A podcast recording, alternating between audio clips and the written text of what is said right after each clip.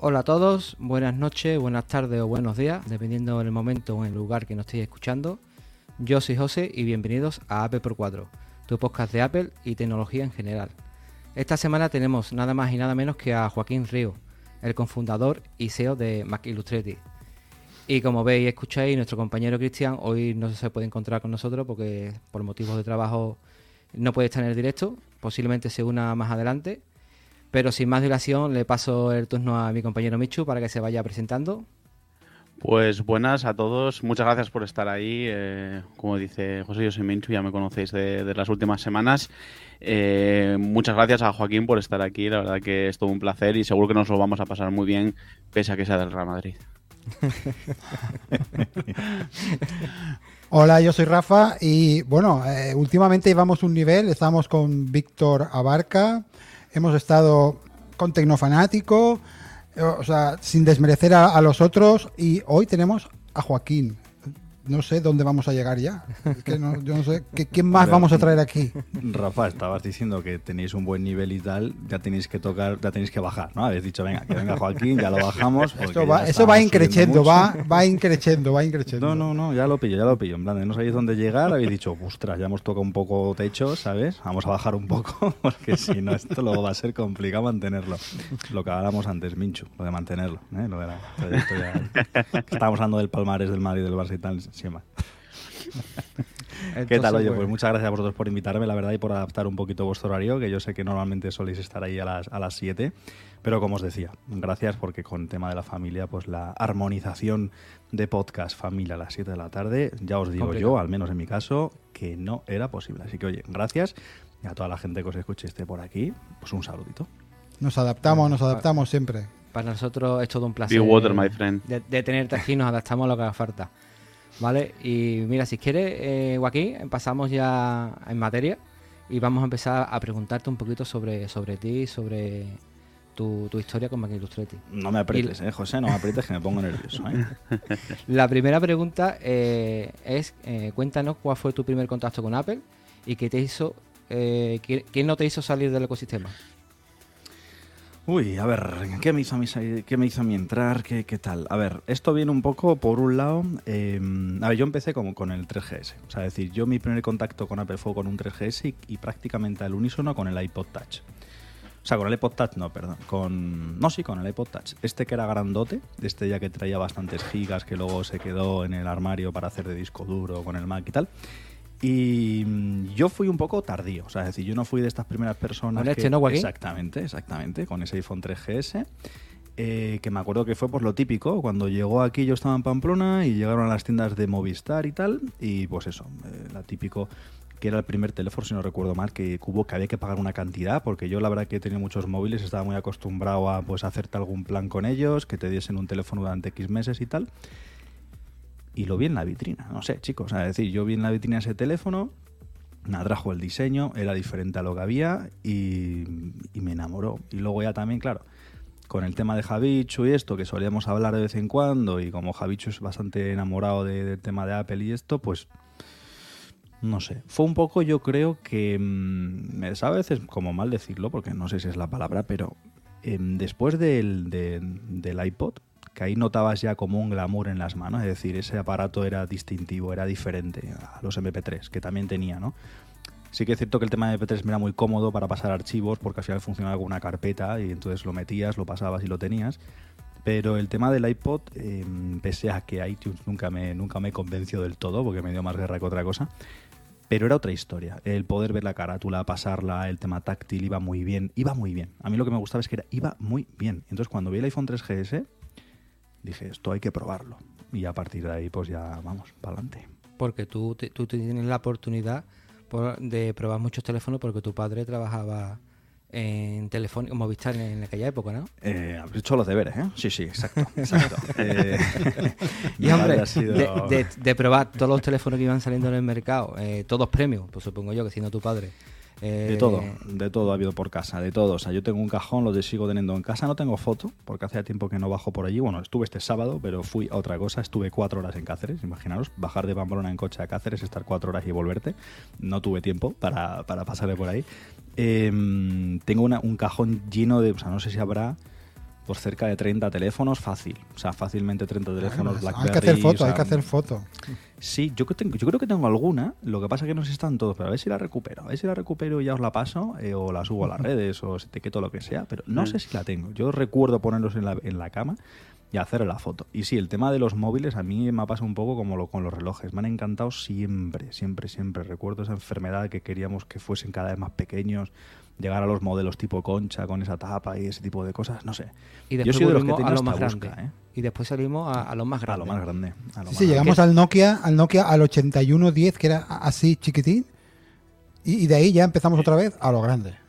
Sí, cuando empezó a entrar los Samsung, los Note, ahí empezó ya el boom de los teléfonos grandes. Claro, es que la primera época de los teléfonos móviles era eso, empezaron así enormes, ¿no? Aquellos con que le podías sacar la antena y demás, luego intentaron hacerlos mucho más pequeños y ya en el momento que tuvimos una pantalla táctil ya es, bueno, pues ahora vamos a lo grande, ahora vamos a que tengas más espacio donde interactuar con el dispositivo.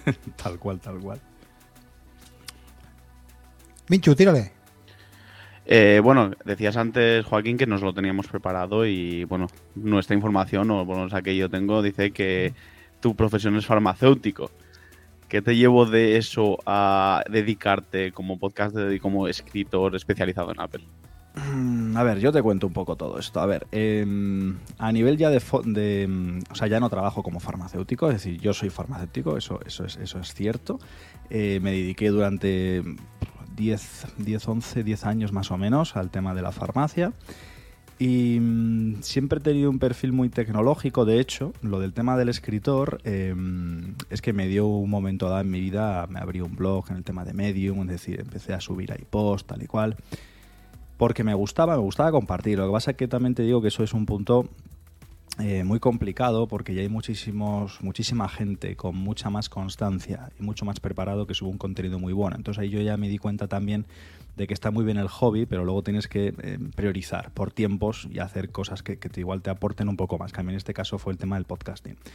El tema de la tecnología, en mi caso, o sea, yo no te voy a decir ahora, porque siempre que traemos, por ejemplo, al garaje algún invitado y demás, se acuerdan de los ordenadores perfectamente que tuvieron, o sea, y son ordenadores que dices, pero es que son ordenadores como de películas, ¿sabes? Es decir, se saben todos los datos. Yo me acuerdo, el primer ordenador que entró en mi casa yo tendría unos 16, 17 años, he tenido dos, un IBM que me compraron con la típico monitor grandote, la típica torre blanca, o sea, en plan tipo IBM de oficina, y luego ya me compré un HP, un Hewlett Packard, un Pentium 3, bueno, tampoco era yo demasiado friki en eso, simplemente veía que eso era un potencial brutal, porque claro, yo tengo 36 años y en el momento en que los ordenadores emergieron a nivel del colegio, estaba la gente que hacía todo con enciclopedias, todo con folio, todo con boli, ¿no? Es decir, en modo manual. Uh-huh. Y luego empezó a emerger un poco esa figura, esas asignaturas de informática que te enseñaban ciertas cosas y que luego si tú tenías la posibilidad de tener un ordenador en casa, pues lo ponías en práctica. Yo me acuerdo que era el único de clase que tenía la Encarta. La enciclopedia Encarta, te lo iba a decir yo ahora.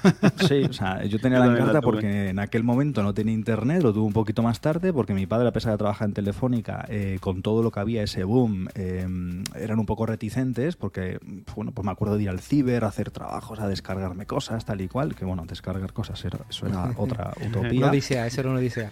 El emule, y ya que ibas un poco para allá, pues jugabas al Counter-Strike y ya está, ¿no? Te bajabas cosas y jugabas al Counter. Luego intentabas bajar la película XXX y a ver quién acertó a descargársela, ¿sabes? Y claro, yo siempre he estado muy enfocado al tema tecnológico porque veía que eso tenía una cantidad de posibilidades, o sea, facilitaba el trabajo. O sea, es decir, yo lo que veía es que, ostras, esto hace cosas muy chulas que no hace otra cosa. Y soy un enredado. Es decir, mi tema es que soy un enredado nato. Entonces, como muy bien has dicho, yo soy farmacéutico, estudié farmacia, no tiene nada que ver con todo este tema que nos acontece un poquito por aquí, pero también eso me sirvió para que esto fuese un poco mi vía de escape. Es decir, dentro un poco de... Porque al final toda la gente... Exacto. Hobby, al final, un hobby. Sí, sí. Entonces al final, pues eso. ¿Y por qué Apple a nivel o por qué no otra cosa? A ver, yo soy un poco de tocar todos los palos. Me gusta tocar un poco todo, o sea, es decir, yo por ejemplo puedo tener todo Mac, pero también tengo Windows, yo puedo tener todo iPhone, también he tenido Samsung, o sea, he tenido Android, me gusta probar, o sea, es decir, puedo tener todo HomePod, pero también tengo Alexa, es decir, que tampoco me encasillo a día de hoy ya, porque hay mucha gente que lo está haciendo muy bien. Sí que es cierto que dentro de lo que es mi ecosistema principal, y todo lo que uso, el 98% al día, es todo Apple, pero no por nada, no por fanboyismo, ni por ser de la secta, ¿no? Como dice todo el mundo, sino simplemente porque a mí me funciona bien y cuando hay cosas que no me funcionan bien sí que intento buscar otro tipo de soluciones. Pero es difícil compaginar, por ejemplo, otros sistemas operativos, en este caso Windows, compaginarlo con Apple, ¿no? Supongo que por trabajo sí utilizarás otros sistemas operativos como Windows o Android, y ya en tu vida personal y en esto de los podcasts y demás, sí utilizarás el tema de Apple, ¿no? Sí. A ver, respondiendo rápidamente, sí. También te diré que con el paso del tiempo la brecha antes era mucho más grande. Es decir, ahora yo, por ejemplo, he tenido en casa algún mini PC y aparte de que van muy bien y tal, pero no se pueden comparar con el Mac Mini. Es que no hay que comparar. Es decir, no hace falta compararlo. Son equipos diferentes. Yo aquí lo que me refiero es que se ha universalizado mucho el tema de las aplicaciones, porque al final yo creo que...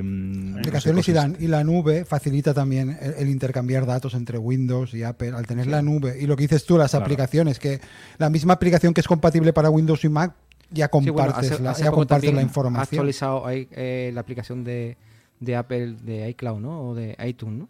De Windows para Windows. Sí. Yo también te digo que yo iTunes no soy de estos que tengan los álbumes, que tengan sus bibliotecas hiper mega preparadas y que sufran con el tema de iTunes. Yo no sufro nada de eso. Yo utilizo Apple Music, Spotify, es decir, uso como casi todos aquí. Ya está.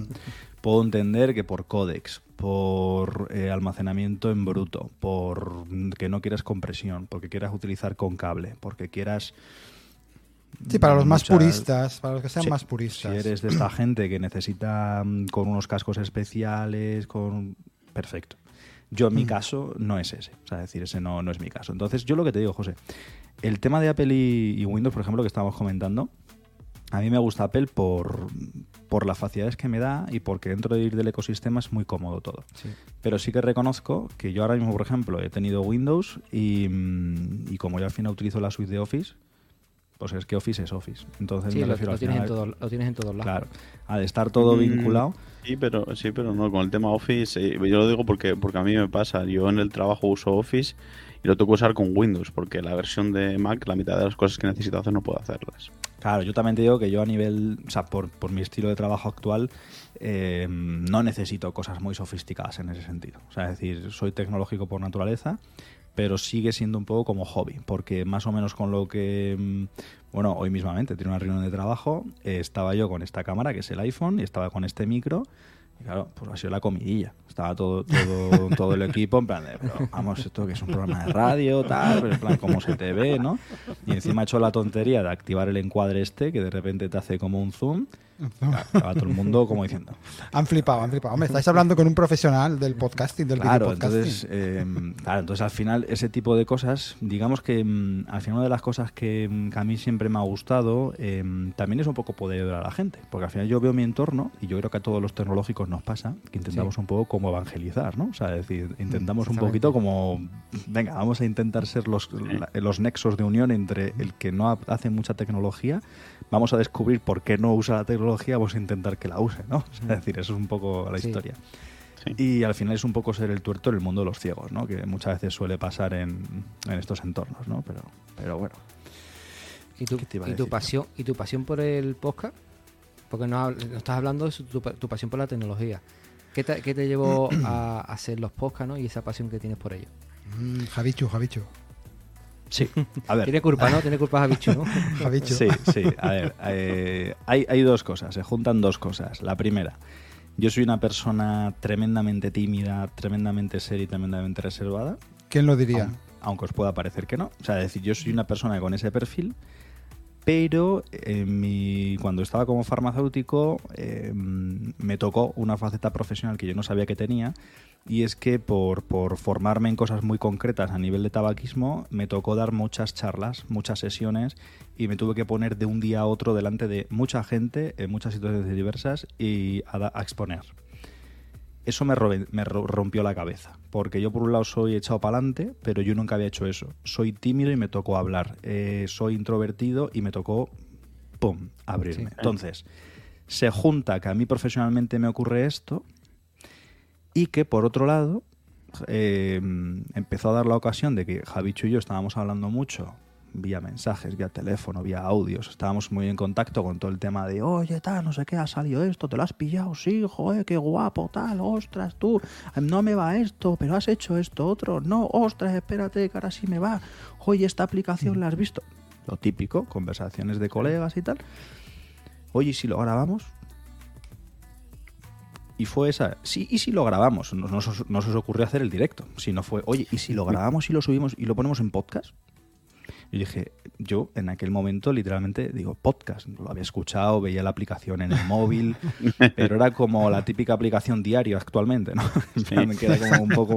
Está ahí. Y... como Freeform, ¿no? Está ahí, pero... Está. Ah, pero, ostras, pero ¿qué dices, tío? Hombre, tal, no sé qué, pero ¿cómo hacemos tal? Y justo en aquel momento también yo empezaba un poco con mi mujer, que estamos en la casa de su abuela y tal, y tenemos una habitación, empezamos con un canal de YouTube que quería hacer ella, y dije yo, pues yo me monto otro, no sé para qué, pero bueno, fue el calentón del momento, y dijimos, pues mira, ya que tenemos el foco, tenemos el micro, tenemos la cámara, tenemos el ordenador ahí metido en esa habitación, venga, pues ¿por qué no, Javichu? Vamos a hacer un podcast. Y montamos un podcast, básicamente. Ahí se puede decir que nació MacIllustrated, ¿no? Sí, así podría decir, y justo lo comentabais al principio, porque lo que te digo, era una grabación, y luego venía la edición. Madre mía lo de la edición. O sea, y te prometo, el segundo episodio que hicimos... ¿Qué tiempo duró el primer episodio? ¿Te refieres a desde que empezamos hasta que se acabó la edición? Desde que empezaste y hasta que acabó el podcast. Javichu y yo tenemos un problema. Tenemos un problema base y es que hemos ido al mismo colegio y es que hemos chupado muchas horas en el pasillo. Nos echaban, ¿vale? ¿Por qué nos echaban? Porque nos empezábamos a reír de todo. O sea, Javichu y yo nos mirábamos y empezamos a hacer, ¿sabes eso? Que empiezas como a temblar y que estás ya riéndote, que empiezas a temblar y claro, no reírte, pero... A Javichu ya lo habéis visto. Claro, a Javichu ya lo habéis visto, tiene bastante más pelo que yo, un poco más, tiene bastante más pelo que yo. Hasta por aquí, y cuando Javichu vibra de porque se ríe, el pelo... vibra. Entonces no sé si era el pelo, la mirada, la risa, la complicidad, el que no nos podíamos reír, lo estábamos haciendo y... nos descojonábamos. Entonces tenemos un problema porque lo trasladamos al podcast. Venga, vamos a grabar. ¡Bum! Nos ponemos como serios. Pues sí, pues esto, por lo otro. y teníamos que parar. No te preocupes que luego lo quito en la edición. Y nos tirábamos así. El podcast grabarlo duraba 40 minutos. La edición duraba 2 horas. Porque teníamos que ir escuchándolo, cortando, nos dejó. Y dijimos no. Y el apoteosis llegó en el programa 2. El segundo. Que lo hicimos sobre el segundo, que lo hicimos sobre el tema de los ordenadores y los iPod, y, o sea, sobre los iPod Extreme, iPod, todo este tipo de cosas. Y ¿sabes cuando lees una ficha técnica? ¿Sabes cuando lees igual, ¿no? La descripción que pone, ¿sabes? Igual, ¿no? Qué tostón. Eso fue muy duro. No está disponible para escuchar ese podcast, ¿no? Pues yo creo que no, porque tuvimos varios reveses durante todo este tiempo, tuvimos que cambiar de alojamiento, nos montamos nuestro propio servidor y ahí teníamos nuestro propio alojamiento de podcast, perdimos alguno por el camino. Pero los primeros podcasts son complicados. Yo me acuerdo cuando empezamos... Todos los inicios son complicados. Son complicados. Vas aprendiendo sobre la marcha, ¿no? Sobre episodio y episodio vas aprendiendo. Sí, vamos, y de hecho a día de hoy yo te diré que en mi caso seguimos con la misma inercia. O sea, es decir, siempre aprendes algo, pero sí que es cierto cada que día. Al principio, ostras, no tiene nada que ver, ya lo sabéis vosotros. Y era duro. Y como muy frío todo, porque al final, venga, vamos a grabarnos y luego lo editamos y esto quién lo escucha. Y cuando de repente alguien te contesta algo y tú... Lo han escuchado, ¿sabes? O sea, me oye. Ha pasado, ¿no? ¿Me escuchas? No, me escuchas. Claro, eso hace ilusión. Yo me acuerdo cuando empecé también en el más podcasting, que al principio, pues eso, te escuchaban 50, 100 personas y decías, bueno, pues los familiares, los amigos y demás, ¿no? Y como que hacía ilusión, aunque sea gente que conozcas, gente que tal, pues te hace ilusión que te escuchen. Hombre, nosotros ya cuando tuvimos que dejar de apuntar con la pistola a los familiares para que los escucharan, fue un alivio. O sea, fue un alivio para todos, porque dijimos, vale. Ya no hace falta amenazar. Y continuando en este mundillo de Apple, Joaquín, no me digas Steve Jobs, pero un referente para ti en el mundo de Apple. Un referente para mí en el mundo de Apple. Te voy a decir un tópico, pero que yo creo que es importante. Jony Ive. Jony Ive. Sabía que lo ibas a decir. Jony Ive. A ver, Steve Jobs pues es Steve Jobs. Lo que pasa que ostras, para mí una de las cosas que más respeto es conseguir que algo que simplemente con mirarlo lo quieras.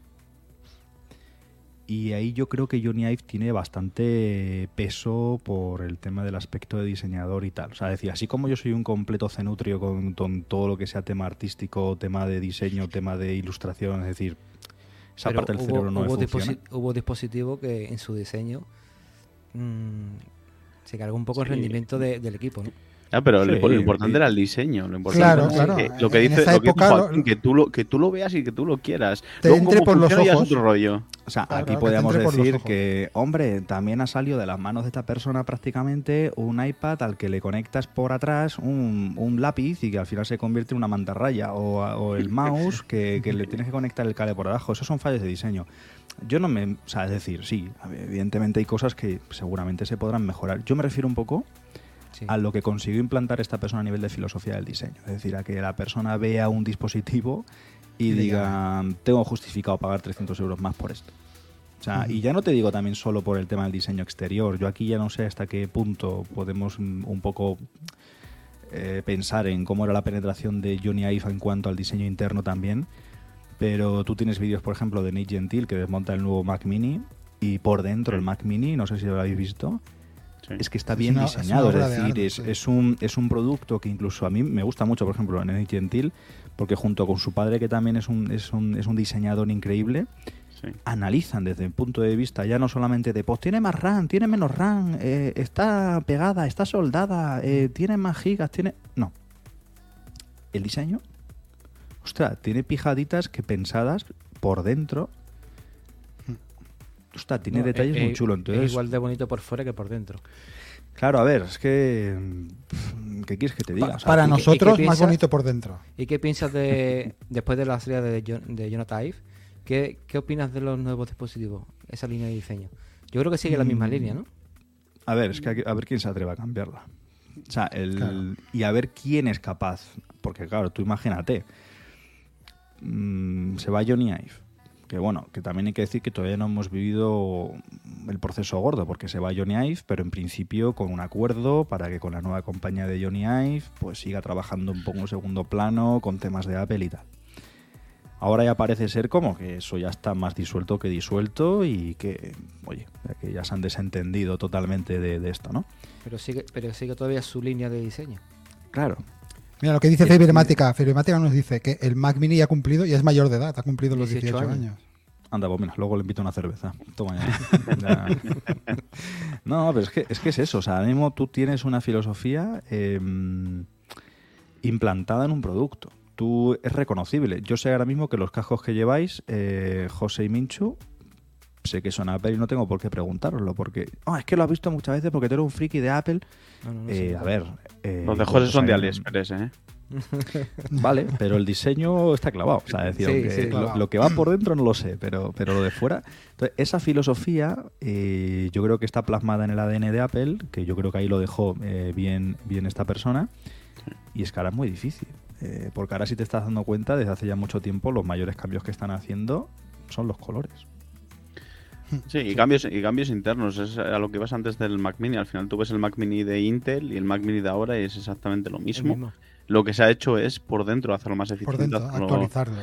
Claro, al final que no haya esos problemas que había antes, como decía José, que cuando un dispositivo era como el MacBook Air con Intel muy fino, demasiado fino, que al final se calentaba y demás, pues solucionar ese problema sin cambiar el diseño. Sí, exacto. Bueno, ahora con los nuevos chips no hace falta, te puedes quedar con el diseño de Jonathan Ive, ¿no? No te hace falta esa al final de eso, han aguantado el diseño y lo que han hecho es mejorar la eficiencia y mejorar la parte interna del dispositivo. Y... ¿Vosotros habéis visto el tamaño de la RAM de los Mac Mini? ¿Habéis visto? Bueno, de los Mac Mini, prácticamente todos. Está en el mismo chip, ¿no? Está en el chip, ¿no? Sí, y lo que es el almacenamiento que está al lado del procesador es que es de este tamaño, ¿eh? Sí, sí, es nada. Para los que estáis escuchando el podcast, la mitad de un dedo. O sea, sí. Y de planito... como dos tarjetas de crédito, a ver si me entiendes. O sea, es decir, otro nivel de elementos, que también luego viene la problemática de no puedes cambiarlos. A mí el único dispositivo de Apple como diseño que no me gusta es el Mac Pro. Fíjate, no lo tengo aquí para mostrártelo. A mí es un dispositivo que... Si lo tienes por ahí, enséñalo, Joaquín. Es que lo tengo apagado. Uf, el Mac Pro. ¿Qué no te gusta? El diseño en general. Sí, pero algo en concreto del diseño. El panel este rayado que tiene, por ejemplo. Las patas que tienes ahí, que deja como flotando. Las patas ya te tienes que gastar la pasta aparte, que no vienen incluidas. Le tienes que poner las ruedas, ¿no? La rueda de $800, sí. Pero no me gusta. Por ejemplo, el Mac Studio me encanta. La pantalla de Apple también me encanta. Pero el Mac Pro... pero ¿sabes lo que pasa con el Mac Pro?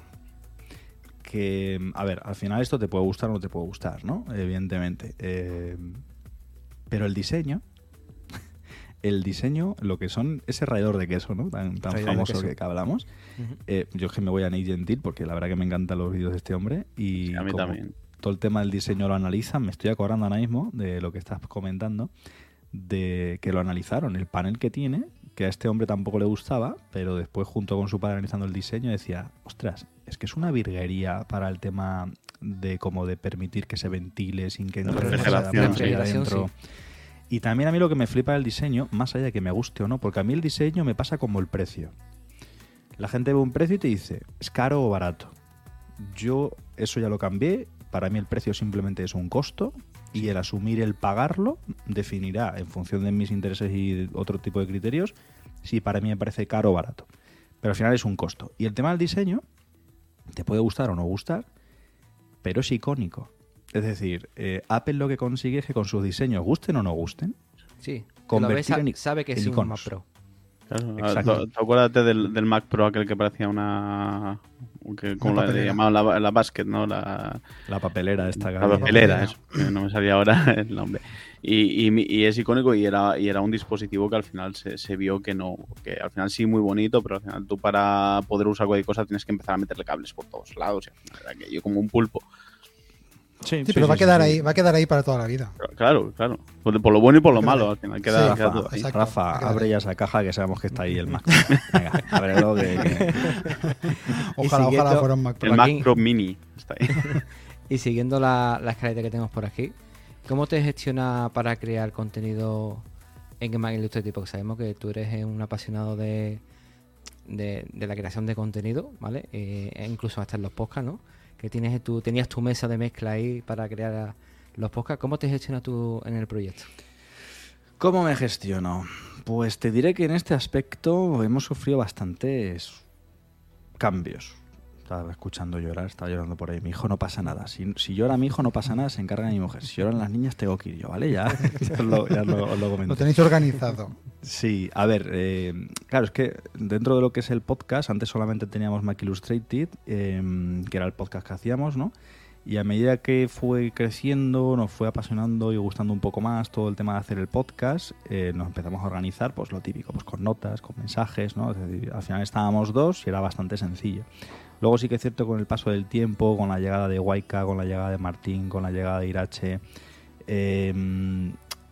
empezamos a utilizar algunas aplicaciones para organizarnos, pero al final, ¿sabes lo que ocurre? Que todos tenemos una vida Qué cosas acabo de decir, fíjate tú cómo quedé descubierto, ¿no? Pero lo que me refiero es que todos tenemos una vida en la que al final todo te lleva un esfuerzo. Y ahora ya, corriendo un poco, vamos a acelerar y a llegar hasta 2023-2024, hemos llegado a un punto en el que nuestra gestión se basa mucho en adaptarte rápido a lo que hay. Es decir, por ejemplo, la organización de los podcasts va muchas veces en función de disponibilidad de invitados que puedan venir. Oye, pues ¿cómo tienes la agenda? Oye, ¿te apetece pasarte? Venga, oye, pues el lunes que viene puedo sí o sí. No puedo ya si no hasta dentro de 2 meses. Ostras, pues el lunes te vienes, ¿no? En plan, bomba, pues rápido, ¿no? Pues en 3 días estás. Da la casualidad de que igual puedes organizar un poco más, o hay 2 o 3 personas que quieren venir, las repartes un poco, hay noticias, es decir, depende un poco de toda esa casuística. Nuestra organización es muy rápida, es decir, no hay demasiada preparación en la parte trasera. Joaquín, porque no tenéis solamente un podcast, tenéis varios podcasts, ¿no? Claro, es que ahí te voy a decir, ahí también vamos al tema, porque al final, ¿qué ocurre? Que el garaje de Cupertino, los lunes, ahí solemos estar todos, o todos los que podemos, mejor dicho. Hemos pasado de todos a todos los que podemos. Suele pasar. Aquí el igual, martes, el martes, la siripeza de Irache Gómez. Que además es un podcast que menos mal que es de Irache y se encarga de Irache, porque todo lo que es preparar el relato... mira, José, te por ahí que está, un saludito. Y la fibrosmática también, no he dicho nada. No fallan. Irache se encarga todo el tema del relato, de locutarlo, de ponerlo, y luego hablamos sobre ello. Memorias del Metaverso, los miércoles, cada 2 miércoles, con Alberto Carlier. Tema de, bueno, está claro, ¿no? VR y demás. Ahí yo disfruto. O sea, decir, ¿sabes qué es lo que te digo también, José? Que yo casi en todos los podcasts hago un poco de conductor y me dedico sobre todo a disfrutar, porque al final lo chulo de los podcasts, que a mí también me pasa, y de hecho respondiendo a una pregunta que me habéis hecho antes y tampoco la habíamos contestado del todo, el porqué de los podcasts es porque como soy tan tecnológico, pero tengo tan poco tiempo, el tener podcast me permite seguir enganchado a la ola de la tecnología, porque es que si no... yo pienso que me caería. O sea, si no estuviese hablando con vosotros, si no con Lozana la semana pasada, saluditos fuertes de aquí, con toda la gente que hablamos y con toda la gente con esa dinámica de estar enganchado, yo creo que me caería con lo que está corriendo todo esto. O sea, porque ahora con la IA, con todo. Entonces, yo a lo que decía Joaquín, te puedo confirmar que van así, sin preparar mucho. A mí me avisaron a las 10 de la mañana para entrar por la tarde. Sí. El día que fui me avisaron a las 10 de la mañana, esta noche te vienes, venga, pues vamos. Rafa, y te dimos mucho tiempo. O sea, vamos a ver, te dimos mucho tiempo. Claro, o sea, es lo mejor, que vaya saliendo así, que vaya saliendo... Claro. Improvisado, sale improvisado. Javichu y yo lo decíamos mucho al principio, luego fue teniendo sus conversiones esta parte, pero siempre hemos dicho... queremos que sea como una gran familia, que de hecho también me lo habéis expresado vosotros y por eso os he dicho, digo, es que así es como tiene que ser, porque así es como molan los podcasts. Nosotros teníamos claro también que queríamos un podcast formato radio, que mucha gente me ha discutido, es que tú no haces un podcast. Digo, que me da igual lo que haga, o sea, es decir, que me da igual lo que haga o lo que no haga, es decir, hacemos esto, llámalo programa, yo qué sé, llámalo lo que tú quieras, pero tú dónde lo escuchas, en la aplicación podcast, coño, pues será un podcast, ¿no? Pues ya está. Pero lo que queríamos sobre todo es porque como al principio intentábamos tener una acaparación masiva de información, tener como todo hiper mega orquestado. Yo además también soy una persona que intento, o sea, si digo que voy a hacer esto, lo tengo que hacer, o sea, lo hago y lo tengo que hacer. Y al principio estábamos demasiado encorsetados nosotros mismos y vimos que conforme nos iba llevando la vida y conforme gestionábamos el programa, nos iba mejor un poco ese live. O sea, es decir, loco. Claro, no hay improvisación de, venga, nos sentamos y tal. Hay veces que hay cosas que se deciden una hora antes del programa. ¡Oh, estáis locos! Es que si nos acabamos de enterar de que ha pasado esto, pues lo comentamos. Claro, hay que hablar de ello. Lo comentamos. Pero si no habéis podido buscar información y habéis preparado esto, efectivamente. Pero tampoco somos Antena 3, a ver si me entiendes. Es una tertulia entre amigos donde compartimos ideas, opiniones, cosillas, que al final es un poco lo que mola. Bueno, nosotros aquí lo intentamos organizar una semana antes y vamos organizando, vamos mirando las caretas, vamos mirando cosas, pero así de buenas a primeras... De momento todavía no nos ha ocurrido. Llegará el momento, ¿no?, que nos salga un imprevisto y tengamos que improvisar sin... de momento. Y... Tú sabes cómo soy yo, José, yo vengo a ciegas siempre. Sí, sí. Y bueno, y aparte de eso, ¿no? Que Michu lleva su podcast, Rafa lleva el suyo y la organización la llevamos así, ¿no? Entre todos llevamos a P4, Michu lleva su Insider por 4 y Rafa su tip. Y la verdad que es eso, al final es una gran familia, que estamos todos a una. Y es lo guay, te reúnes un día los viernes, hablamos sobre tecnología, hablamos sobre Apple y es eso. Y sobre lo que nos gusta. Y disfrutas, sí. Hablamos con gente maja como Joaquín y claro, es que es así, ¿no? Conoces mucha gente también, al final. También. Algo que seguramente Joaquín puede decir que, o puede afirmar que conoce un montón de gente. Yo antes de empezar el proyecto de P4, yo escuchaba a Joaquín, a MacIllustrated, y yo escuchaba a Tecnofanático, escuchaba a todo el mundo, de tecnología. Y desde que... ¿Y ahora has hablado con ellos? Exactamente, estoy hablando con ellos. Claro. Sí, a mí lo que más me gusta es esto, es lo que más me gusta. Y además, de momento, todos los que he coincidido yo, toda la gente súper majos y súper planos. O sea, tú los escuchas, siempre los estás escuchando, los tienes como a otro nivel, ¿no? Como algo inalcanzable. Sí. Y luego hablas con ellos y dices, joder, tío, es que son igual que yo, son súper planos, son súper... Igual. Hombre, yo creo que soy un poquito más alto de Rafa, pero sí, por lo demás... No, a ver, yo en eso coincido. O sea, coincido totalmente. Y me alegra mucho que en su momento escuchaseis, nos escuchaseis, porque al final yo creo que lo seguimos escuchando, ¿eh, Joaquín? Bien, eso está bien. No, yo creo que todos nos escuchamos a todos. Es que yo una de las cosas que más me gusta del podcasting es que no ha habido etapa personal o profesional en mi vida que haya tenido que estar hablando con tanta gente o compartir tiempo con tanta gente, porque no nos engañemos. Aquí somos todos auténticos desconocidos que de alguna manera nos reconocemos, o porque nos escuchamos, o porque nos leemos, o porque estamos en un grupo de Telegram, o porque te sigo en Twitter y publicas y te leo. Totalmente. Y tenemos como una especie como de piña familiar virtual, que de repente tenemos la capacidad de sentarnos aquí delante del micrófono, ponernos a hablar, contarnos nuestra vida, nuestras peripecias, tal y cual. Y sin conocernos de nada. Sin conocernos de nada, ni físicamente, ni nada. Hace Minchu que no te veo 20 años, pero ya te conocía. No, o sea, es decir, es que no se da esas casuísticas, pero yo también me pasa lo mismo. Toda la gente que escucho en podcast y que tiene la oportunidad de tener el programa y hablar con ellos, o luego por mensajes, ¿no? Porque para preparar el programa pues tienes que enviar unos mensajes, tienes que ponerte en contacto, etcétera. La gente es muy sana. O sea, es decir, hay como un majismo sano que mola mucho. Sí que a veces te puedes encontrar con alguna persona que digas, bueno, pues anda, el podcast hecho, colgado, y si te he visto no me acuerdo. Puede ocurrir y pasa también, ¿no? Pero mira, sí que nos dice Firomática que a lo mejor somos una IA. Totalmente, somos un bot. Yo no, si fuéramos ya seríamos más. Somos reales, ¿no?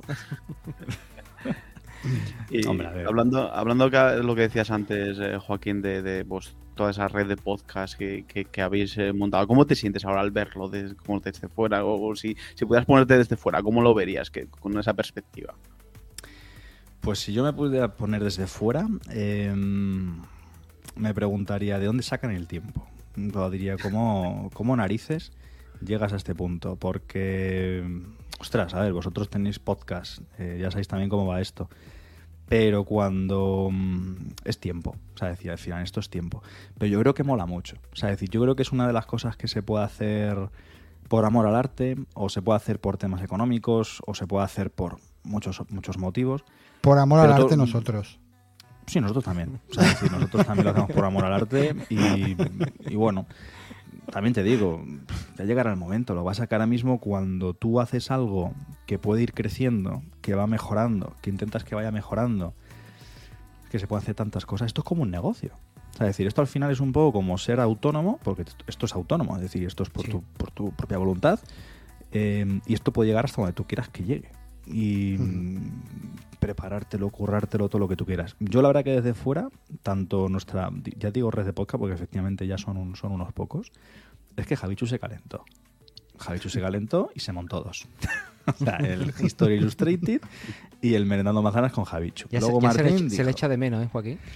Sí, lo que pasa es que al final, ya te digo, el tema del tiempo, no serán pocas las veces que se le ha dicho, ¿no? En plan de, Javichu, venga, tal, ¿para cuándo, no? Yo, de hecho, alguna vez, bueno, mínimamente no, pero la amenazo, ¿no? Digo, publicas alguno, te elimino el feed. No, pero sí que estaría bien, lo que pasa es que es tiempo, todo es tiempo. Entonces, cuando empiezas a tener familia y tal, pues tu vida cambia, ¿no? Pero claro, el tema de, pues eso, Martín con el Mini, Irache, y las iripecias, con Berchis, Memorias, los dos que están, como he dicho, el History y el Merendando, que están un poquito ahora mismo en pausa. El Huayca Land, que es que Huayca también, como se le quedaba pequeño el garaje, y ya no podía controlarlo yo más, dijo, para que no me dé la lata Joaquín, me monto yo uno. Se ha montado el Huayca Land. Yo estoy un poco enfermo y llevo ya tiempo dándole vueltas, así me lanzo a hacer yo otro, pero... Es que con tres críos, tengo libre los jueves, Rafa. O sea, pues uno para ti, uno para mí. Aquí, mira, antes no ha salido, pero Fiebremática nos decía, cuidado con Joaquín, que pronto os llamaréis AppleX4-MacIllustrated. Bueno, con toda tu red de podcast.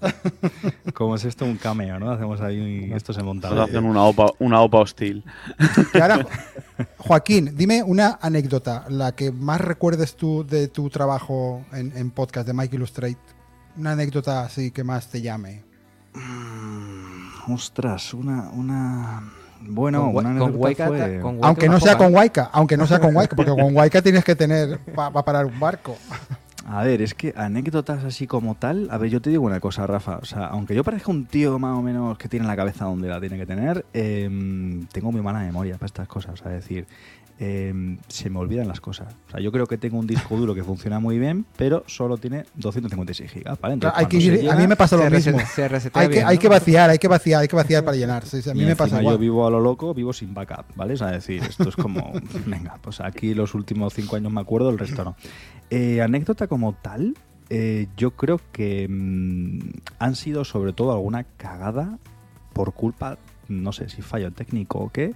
Bueno, recuerdo una vez, intentando poner el foco, que teníamos a un invitado más o menos, digo más o menos importante porque no me acuerdo quién era, pero yo estaba nervioso. Entonces entiendo que tenía que ser una persona pues que de alguna manera tuviese un poco más de repercusión o al menos así lo transmitiese, ¿no? Me acuerdo que también, yo creo que estaba Irache, estaba Javichu, no me acuerdo bien exactamente qué era, pero la cosa fue... Camino se movía. Yo creo recordar que Camino se movía. Y claro, yo volviendo todo el mundo loco, la gente reiniciando el ordenador, yo reiniciando el ordenador, ¿no? Pero lo típico, venga, pues apaga y enciende. Y al final era simplemente que la mesa estaba, no la había conectado. O sea, es decir, tenía el volumen bajado, el de la pista mía, estaba el de la, ¿cómo se llama? El de la mesa completa subido. El máster, subido, pero y bueno, ese fue una de las cosas. Luego también alguna apagón del ordenador, que alguna vez ha ocurrido, en pleno directo de repente, ¡bumba! Perder la conexión y liarla. Y una de las cagadas más grandes, que no se puede llamar anécdota, fue que perdimos el primer episodio que grabamos con Irache. Ostras.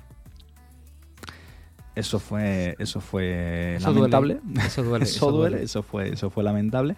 También te digo que ahí se nos vertió una oportunidad porque la rabia que me daba personalmente, a Javichu también, pero la rabia personal que me daba de no tener ese audio, y yo creo que también por todo el tema que gestionamos y que hicimos, teníamos como la sensación de, ostras, lo hemos perdido, ¿no?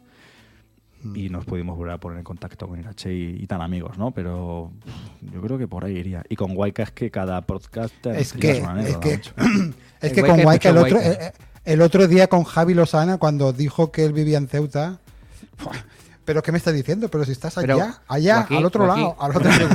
¿Huayca es así o se hace el personaje? No. O sea, a ver, yo te diré.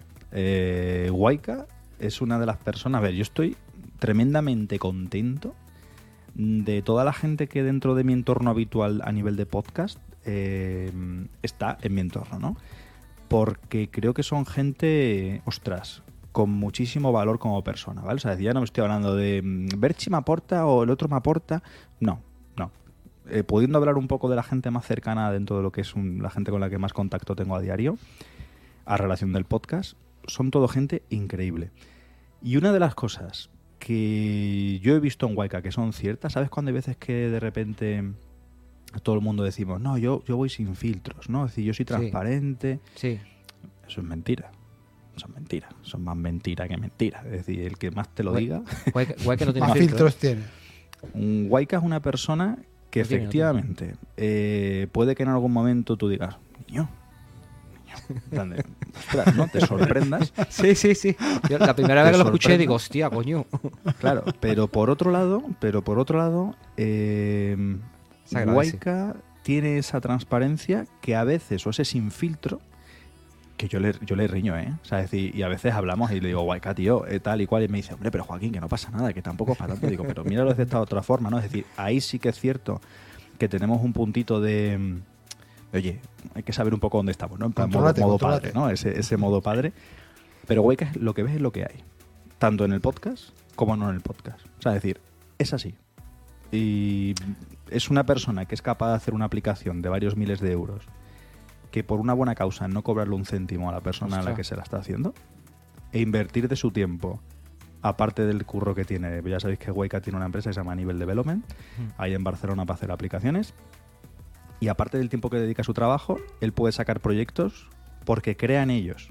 Dime tú, hoy en día, quién está un poco dispuesto a hacer ese tipo de cosas. Es decir, lo malo es que le estás poniendo flores y no lo va a oír. Chame, sí. Yo lo obligo a que... Obligalo. Más podcasts que yo, ¿eh? Toda esta gente escucha más podcasts que yo. Yo es que escucho podcasts en el coche y es que hay demasiados, tío. A mí me pasa igual, yo lo escucho en el coche. Yo también en el coche. Y mira, y si quieres, pasamos al punto de expectativa para el 2024 de Apple.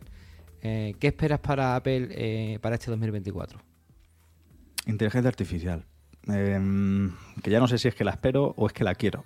O sea, la queremos. O sea, a ver, yo estoy con un hype bastante importante. Por la WDC, ¿no? Claro, porque, a ver, yo estoy viendo todo el tema de ChatGPT y todo el tema de Copilot, porque había una cosa que me está flipando. Ya no del ecosistema y plataforma Windows, sino de que Windows va a tener la posibilidad, ya lo ha hecho, ¿no? Pero lo va a hacer mejor todavía. Implementar esa inteligencia artificial de manera tan brutal dentro de su propio ecosistema. A mí me encantaría que Apple tuviese la suya, porque yo al final creo que somos todos conocedores de que Apple muchas veces hace las cosas muy bien, pero que sí que es cierto que a nivel temporal nos toca a veces esperar un poquito más de lo que nos gustaría, seguramente. Yo creo que es el precio que hay que pagar por... no sé cómo decirlo, como la perfección, ¿no? Es que siempre quieren eso. Esperar, es lo que decimos siempre, lo hemos dicho varias veces.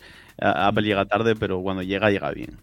Sí. No tenéis la sensación, por ejemplo, que este año va a ser igual que siempre, ¿no? Que siempre esperamos un poquito más, que este año va a ser el que vamos a ver lo que queremos ver, pero siempre te presentan, yo qué sé, 4 emojis, te presentan 2 tonterías y tú, ¿para esto? Una mierda de iPadOS. Exactamente. Hombre, yo creo que Apple este año plantearía esa misma portada que acabas de mencionar, porque es lo que lleva haciendo todo este tiempo. O sea, es decir, todos los años es el mejor iPhone hasta la fecha, ¿no? Que yo creo que todos los podcasts y todas las plataformas hacemos eco de... Algún día vas a decir algo diferente a eso. O sea, decir, algún día te vas a atrever a decir, pues hemos sacado este iPhone, es como el otro. Sí. Evidentemente no. Entonces, el tema es que yo creo que Apple está forzada con la IA. Es decir, yo lo que me ilusiona es que Apple lo esté pasando un poco mal, entendedme, desde el punto de vista de que le están apretando para hacer una IA pública, porque nadie dice que Apple no utilice la inteligencia artificial. Va un año tarde. Ha utilizado las gafas como reclamo para todo el mundo. Oye, mira, vamos a presentar las gafas. Olvídese un poco de la IA, ¿no? Claro. Pero ¿cuántas personas han tenido por sacar un plegable y todavía estamos esperando por él? O sea, también, ¿no? ¿Vosotros queréis un plegable? No siempre se deja. Yo no. Yo prefiero la IA que un plegable. Yo no. La IA y una Siri que sirva. Sabéis que esto está... Bueno, esto lo estáis grabando, ¿no? Sí. Cuando Apple saque el plegable y os lo compréis, pues no. Diré, a mí me gustaría más un iPad plegable que un iPhone plegable. ¿Vosotros usáis mucho el iPad? Bueno, yo hace un mes lo utilizaba más. Desde que tengo un MacBook. El otro día tuvimos una pequeña discusión. Es que el otro día, el martes, tuvimos un episodio en nuestra zona VIP que era el iPad contra el MacBook. Nos hartamos de reír, eso sí.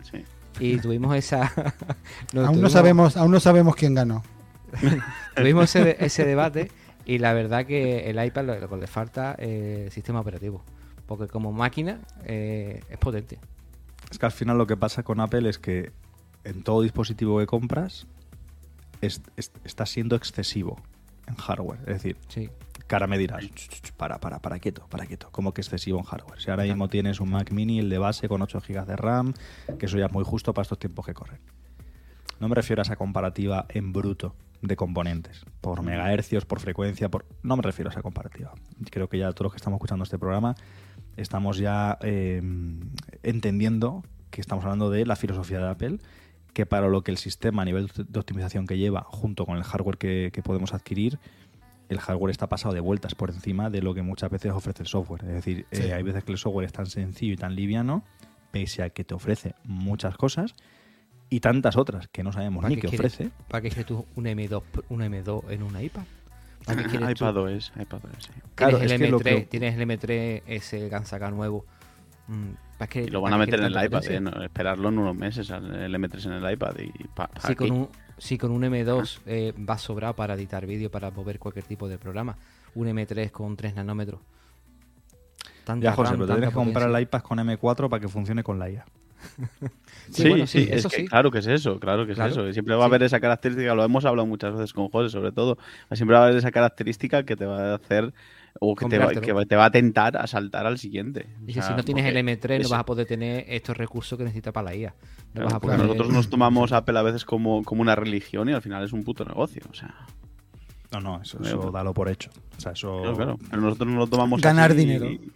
Y al final es dinero, al final es vendiendo lo que puedan. Dentro de expectativas 24 no sería, pero sí que quitándole el 24 y dejándolo en expectativas, yo tengo ganas de que pase un poquito el tiempo, aunque sea un poco más mayor, pero igual de aquí a un par de años tener un dispositivo tipo visor más asequible, y yo no digo porque el Vision Pro sea caro o barato, sino simplemente digo para que mi balanza personal lo pueda coger sin un problema de conciencia, ¿vale? Porque para lo que aporta necesitaría que baje un poquito de precio, también que sea más liviano, sobre todo también que sea un poquito más usable a nivel de tamaños y tal, ¿no? Pero lo que es la tecnología... Sí, irá miniaturizando seguro. Sí. ¿Vosotros ya estáis grabando en vídeo de este espacial? Para ya... No, yo no tengo el 15, tengo el 14. Aquí lo único que tiene el 15 es Cristian. El único que tiene es Cristian, que no está... No sabes dónde te has metido.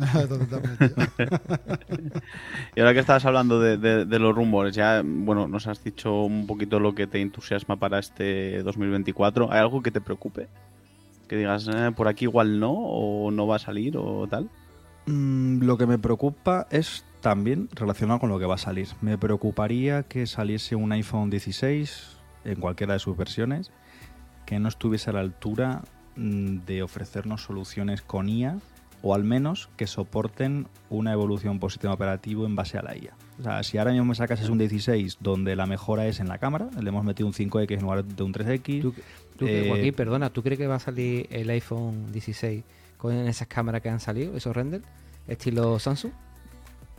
Con el triangulito está así, no extraño. No, con en línea, las cámaras en línea. Como era el 10, por ejemplo. Sí, pero creo que esto tenía una explicación. Si no me equivoco, aquí igual si me escuchas Severchi me daría un capón. Creo que tiene una explicación y es por el tema del vídeo espacial. Creo que lo que es el posicionamiento de las cámaras, al parecer, estarían como mejor posicionadas para, digamos, a nivel técnico, ofrecer una mejor grabación de espacial. Entonces, si es por eso, lo entendería. Si es simplemente por diseño... Copiaremos a Samsung, ¿no? En este caso, ¿no? ¿Te imaginas? Algo harán diferente, pero bueno, si el objetivo es ofrecerte una mejora a nivel técnico, bueno, oye, pues copiamos a Samsung, no pasa nada. Da igual dónde esté la cámara al final. Es que igual Samsung la ha tenido que poner ahí porque también quiere hacer lo mismo a nivel de vídeo espacial, por ejemplo, y al final no queda otra que alinearlas de alguna manera. ¿Y el anillo? ¿Tú ves el anillo para Apple? ¿Y el anillo para cuándo? Lo veo solamente por... O sea, lo veo y no lo veo. Lo veo por un motivo.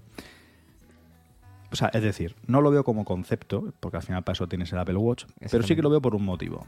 Al final es un elemento que no lleva correa y que totalmente te coge el dedo. Me parecería un bombazo si Apple pudiese sacar un wearable como ese que midiese la tensión. sería glucosa, totalmente innovador. La glucosa.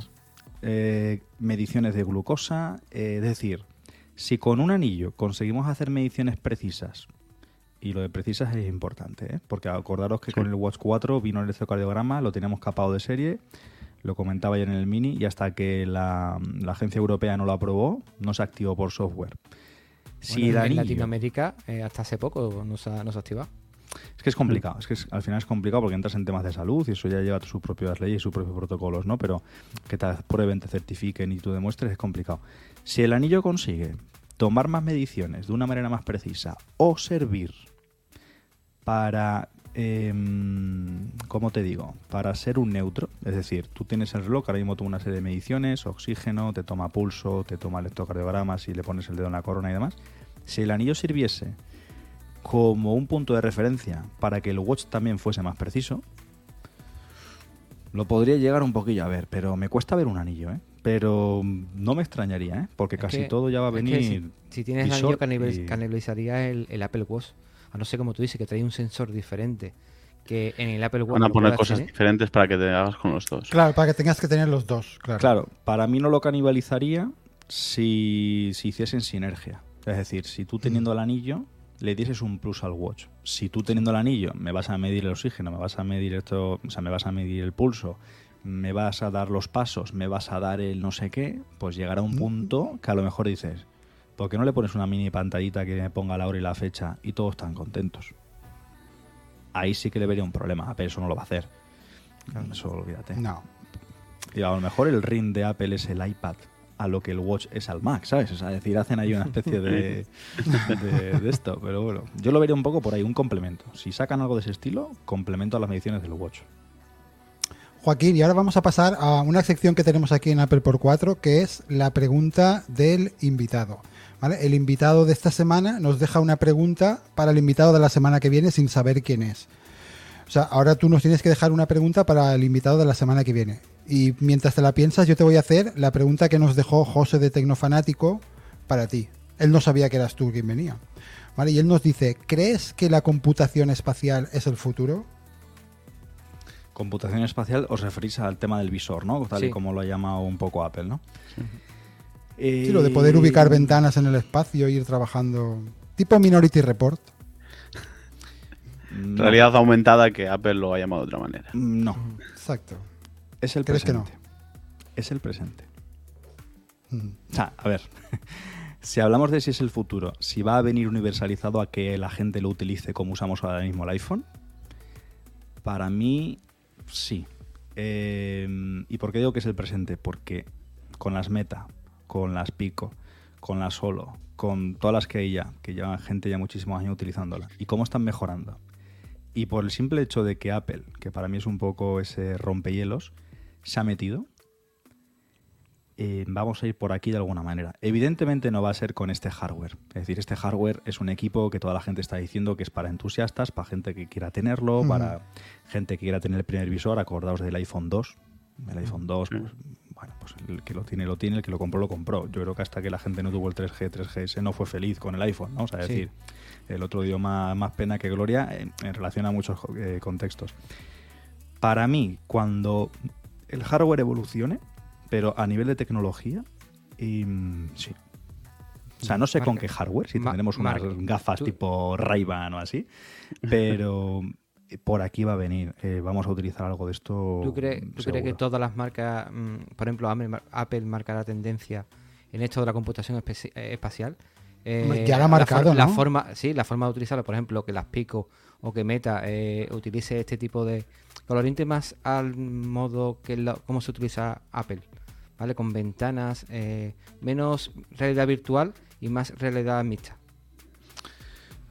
Sí, y sobre todo la aumentada. Es decir, yo creo que a día de hoy una de las mayores cosas enormes buenas que tiene la Vision Pro es que han conseguido con el software echar el ancla muy bien echada. El ancla, lo explicaba Roberto y Berche el otro día, es que cuando tú pones un elemento, lo sitúas en un espacio, coges un elemento virtual y lo dejas ahí posicionado.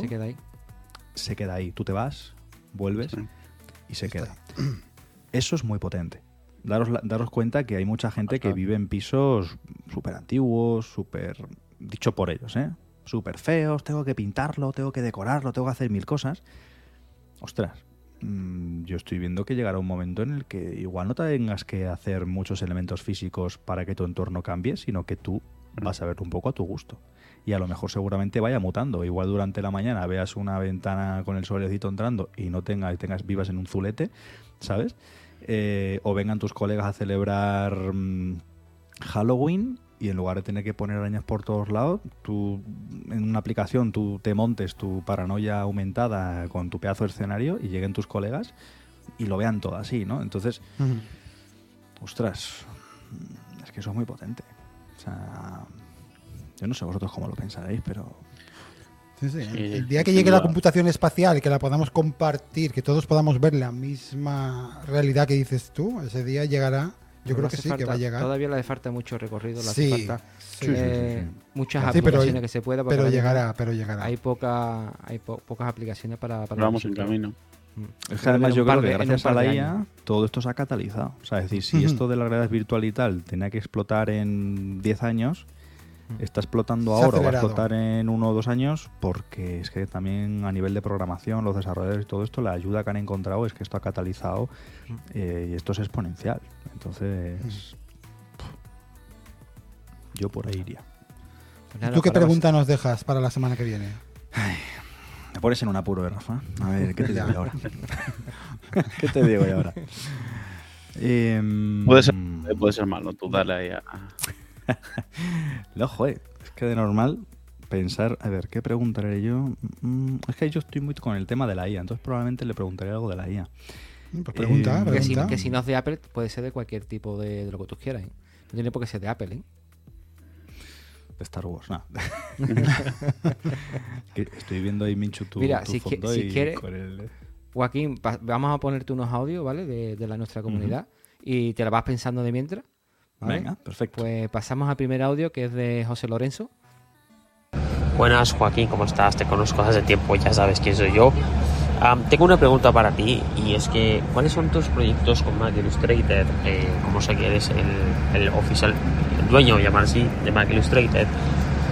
¿Tenéis pensado lanzar alguna app? ¿Tenéis pensado hacer algún proyecto aparte de MacIllustrated? Cuéntame cuáles son tus proyectos con MacIllustrated, si se puede saber. Gracias. Fuerte abrazo. El jueves lo tenemos libre, ¿eh?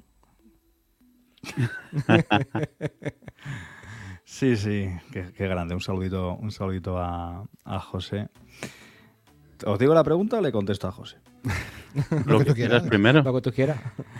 No, a ver, proyectos, como os digo, rondan mucho la cabeza.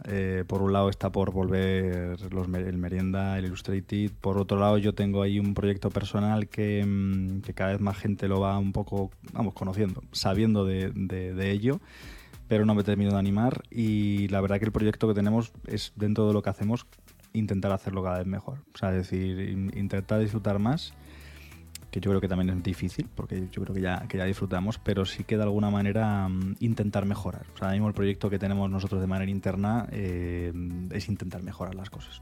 Intentar mejorar y, bueno, pues cosillas que podamos flaquear, intentar mejorarlas. José, más proyectos así de lanzar cosas ahora mismo, ya te digo yo que está la cosa un poquito parada. Pero más allá de lo que yo estoy pensando hacer, veremos a ver cómo lo encajamos.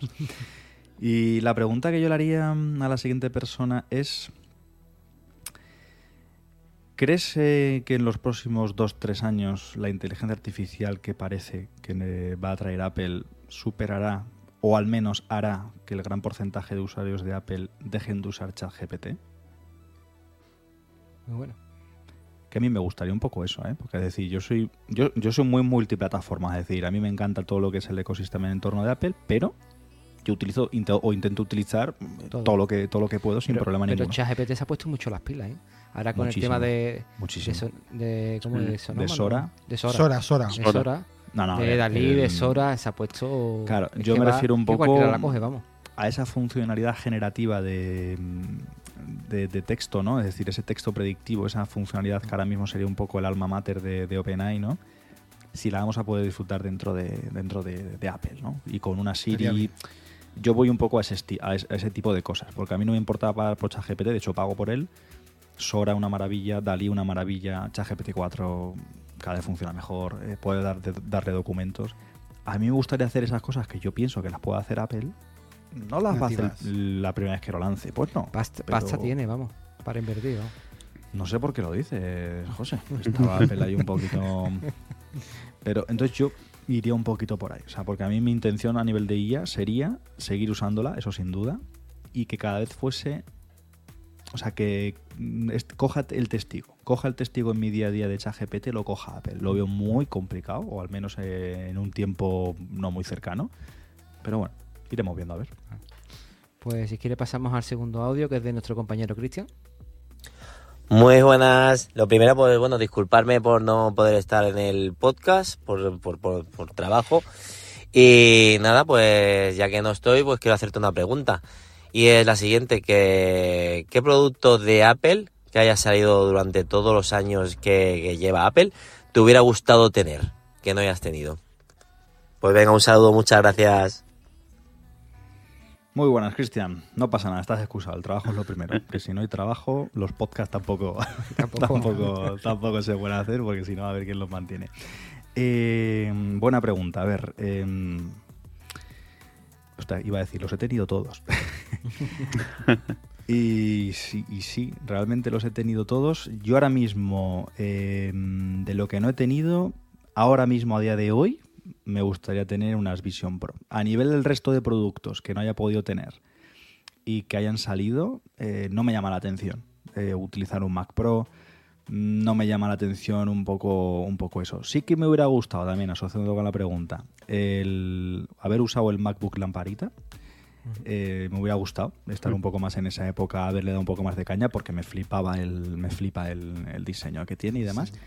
Pero si nos vamos un poco más al ecosistema o al entorno más operativo, más funcional, a día de hoy, probar la Vision Pro. Es decir, eso ahora mismo sí que me encantaría. Por lo demás, más o menos, lo has tenido en algún momento. Joaquín, ¿tú eres más de HomePod o de Alexa?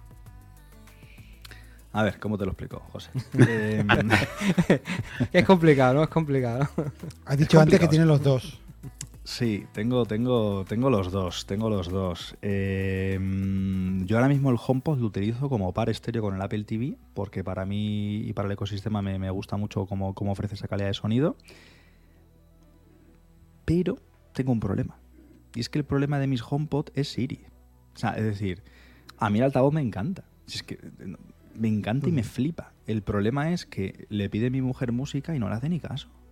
Yo no hace nadie, vamos. Pero eso es problema tuyo, porque tienes que activar las peticiones personales. Está todo activo, reactivo, quitado, vuelta a poner, reiniciar todo. Pero es que hay Siri es diferente, porque Siri. Yo lo he hecho muchas veces. En el Apple Watch se lo pides a Alexa y funciona perfectamente. Pero que en el Apple Watch tú solo pides las cosas y te funciona mejor. Amazon Power. En el iPhone. Sí, entonces, bueno, pues entre HomePod y Alexa, te diría que HomePod para unas cosas, Alexa para otras. Entonces, en ese sentido, te digo, me tienen ganado un poco los dos, pero porque en mi caso yo utilizo uno para unas cosas y otro para otras. Como calidad de sonido, ahora mismo el HomePod, sin ninguna duda. Como resolución de peticiones, Alexa. Si estuviera aquí Martín, me diría, ya. Pero Alexa no es Siri y como tal no puedes hacer ciertas cosas como ponerte un recordatorio en el iPhone a nivel de la aplicación de recordatorios, llamar a fulanito y tal.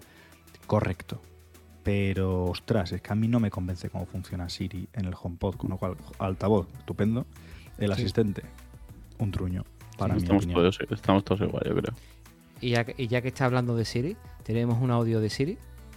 Hola, Joaquín, me gustaría preguntarte, ¿por qué en tu video podcasts llevas a Irache Gómez y no me llevas a mí? Es por alguna razón. Pues sí, precisamente por lo mismo que compró Apple y no en AliExpress, porque es que a mí me gusta lo original. La verdad que y porque es una mujer increíble, es una mujer increíble. Pasada. Es una pasada, bueno, ya la habéis conocido, ha estado también por aquí y demás. Irache es de esas personas que sí que tienen más gigas, más RAM, tienen más discos duros, es decir, tienen una de esas cabezas privilegiadas y además es buena gente, ¿sabes? Porque yo en mi vida también he conocido gente que a nivel de coco era, pues eso, cosas increíbles, ¿no? Pero que luego, pues, bueno, pues no empatizaban, no traspasaban esa barrera social, ¿no? Irache un poco es esa persona, un compendio entre una buena persona, una persona con palabra, una persona que lo que ves es lo que hay también, ¿no? Es decir, muy transparente y además con un privilegio de cabeza que hace que cuando haces un podcast con ella y demás aprendas, y todo el tiempo que compartes con ellas, que esas personas que al final te están enriqueciendo a ti, que al final dices tú, parece que te hago un favor estar contigo, pero ni de coña, o sea, al revés, ¿sabes? Pero bueno. Y ya tenemos el último audio de nuestro compañero José. ¿José? Hola Joaquín, soy José. Me gustaría que me dijeses si te gusta más el iPad o te gusta más el MacBook, ya que aquí siempre tienen discusiones con estos dos productos de Apple. Gracias. ¿Qué tal, José? El Mac. Yo soy más de Mac que de iPad.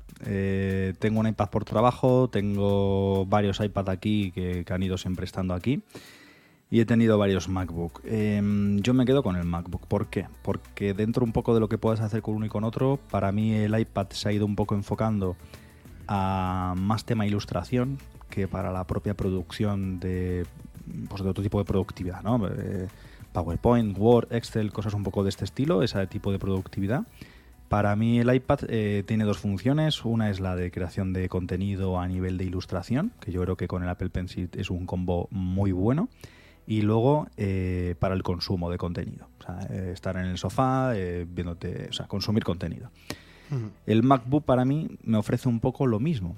Como yo no tengo nada que ver con el tema del diseño, para mí la productividad del MacBook me la da, y encima si quiero ver un vídeo, pues el portátil te brinda también la opción de esa versatilidad, ¿no? Y además, el iPad para mí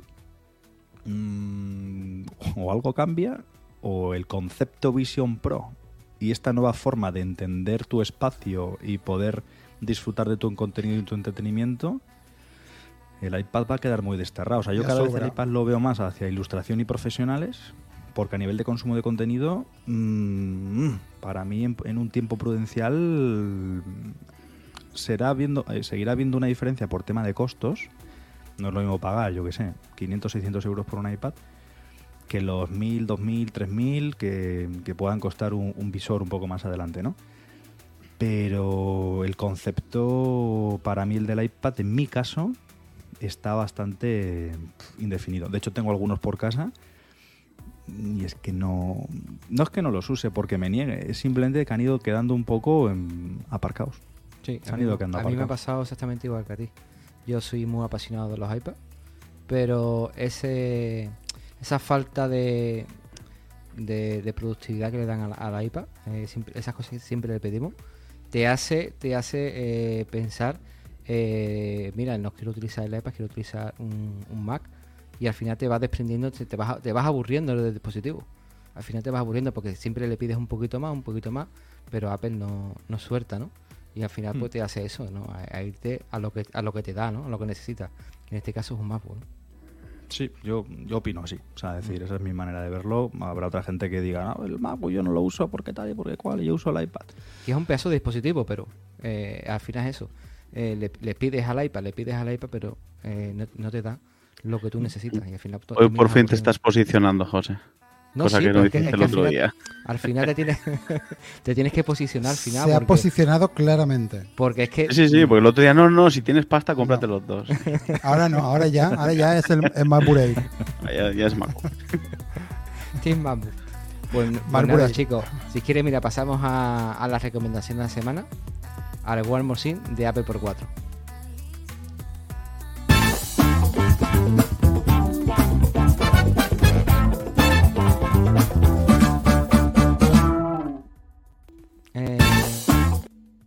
Joaquín, en esta parte vamos a recomendar, como te dijimos, nuestra parte de recomendaciones, ¿vale? Y esta semana voy a recomendar una serie nueva, ¿vale? Que se llama la serie de Constelación.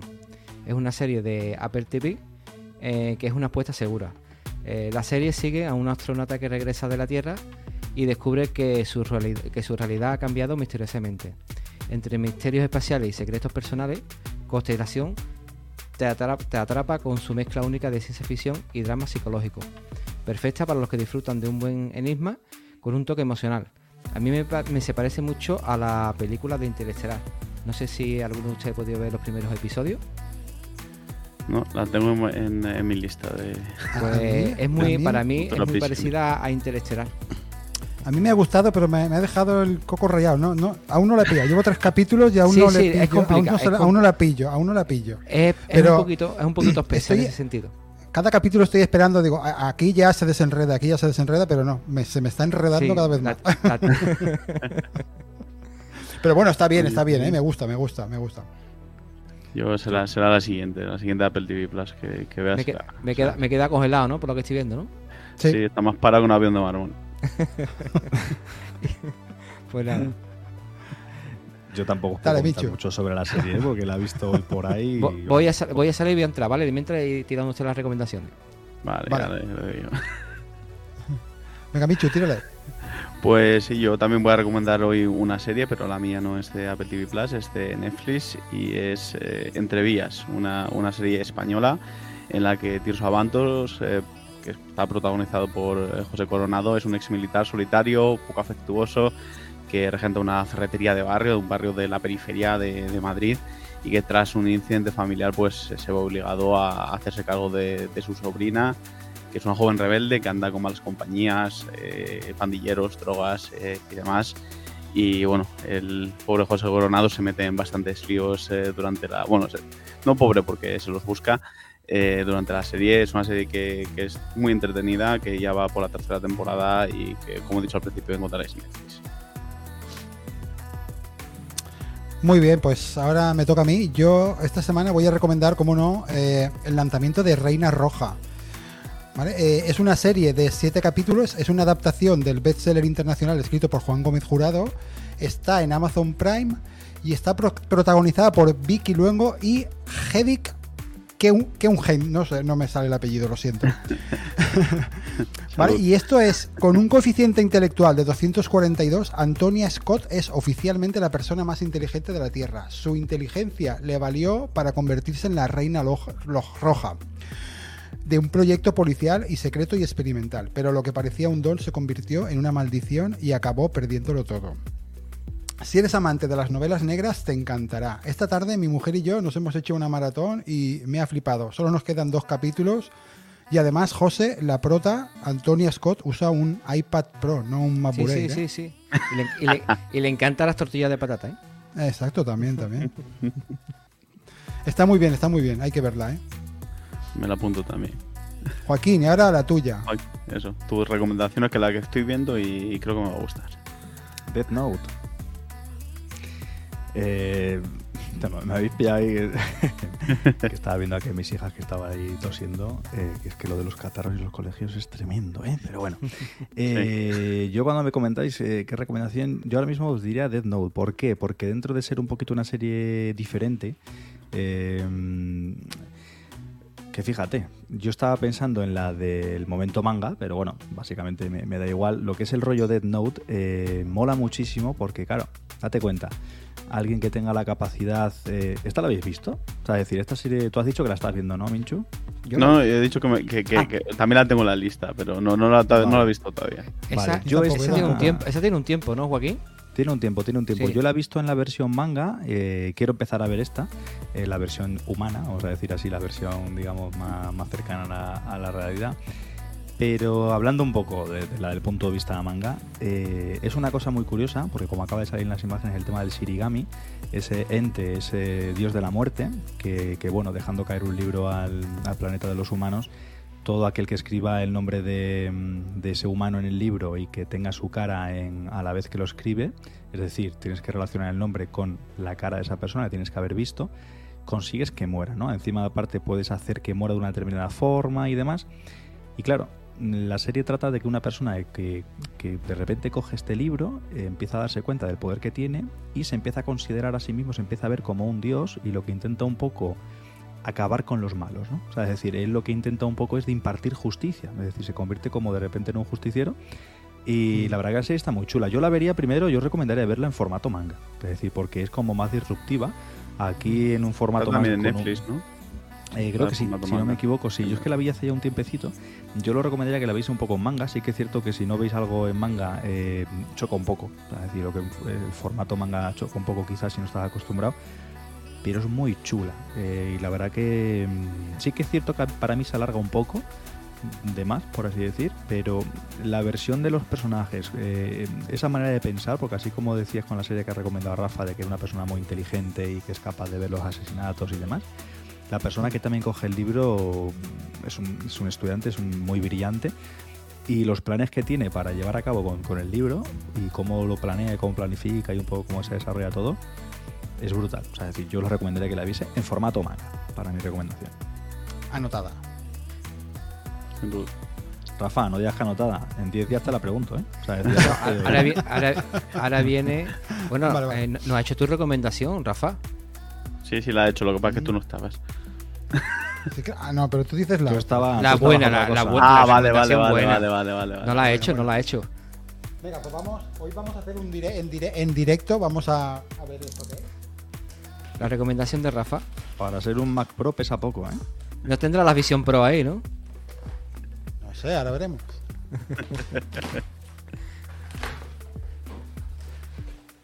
Se ha aguantado ahora para abrirlo, ¿eh? Pues para lo que... Hoy tenemos... La Rodecaster. Rodecaster Duo. Vale, llevo toda la tarde esperando para abrirla. Desde la una que la tengo y no la he abierto adrede para abrirla en directo. Qué maravilla. Qué envidia me das, tío. Y la próxima semana a ver si la estrenamos ya. Qué envidia, qué chulada, tío. Buen equipito, Rafa. Muy bien. Espero que sí. Vamos a probarlo. Sí, a Amazon no lo devuelvas, ¿eh? Me espero no devolverlo. Yo la he comprado con la esperanza de no devolverla. Pues nada, chicos, aquí nos toca la despedida.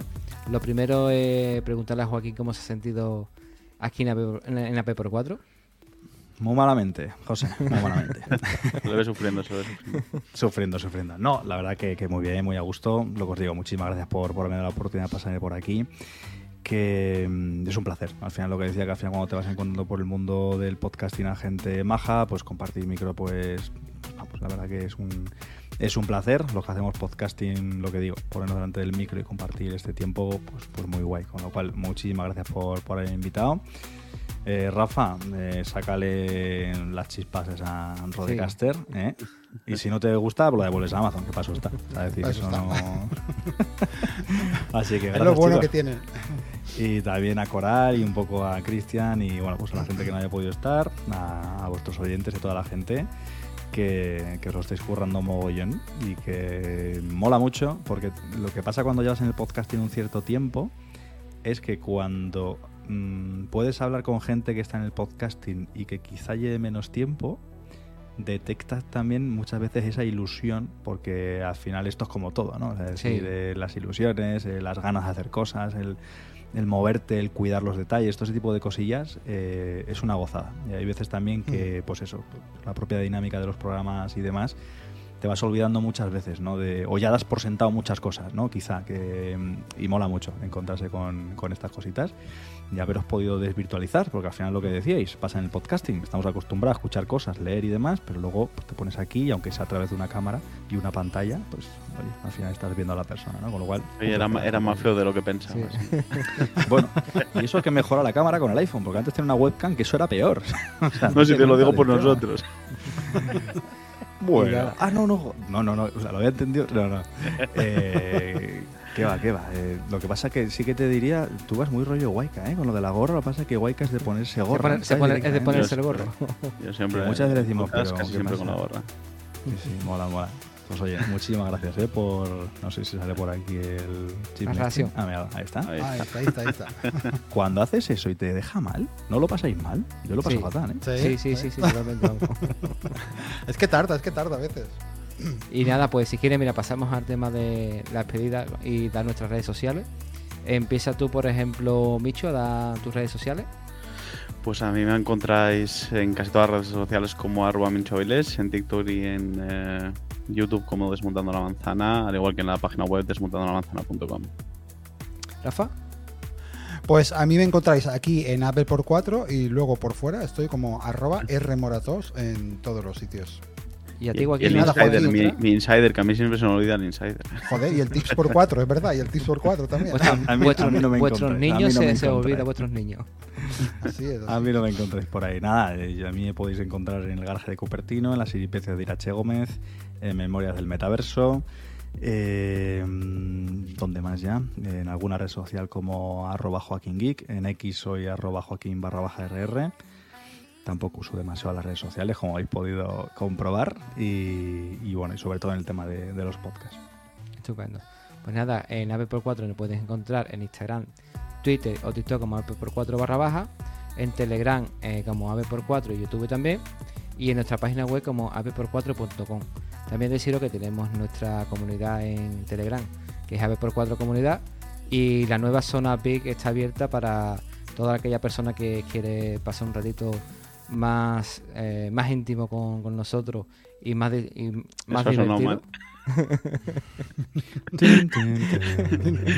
Bueno, podéis aclaramos, no es un OnlyFans. ¿Dónde está el Peggy 18? Y nos podéis encontrar ahí, ¿no? En la comunidad de AppleX4Big. Y sin nada, y sin más dilación, pues... vestidos, vestidos. Sí, vestidos, todo vestido. Al principio. Pues nos despedimos de este episodio y nos vemos la semana que viene en el próximo. Hasta luego.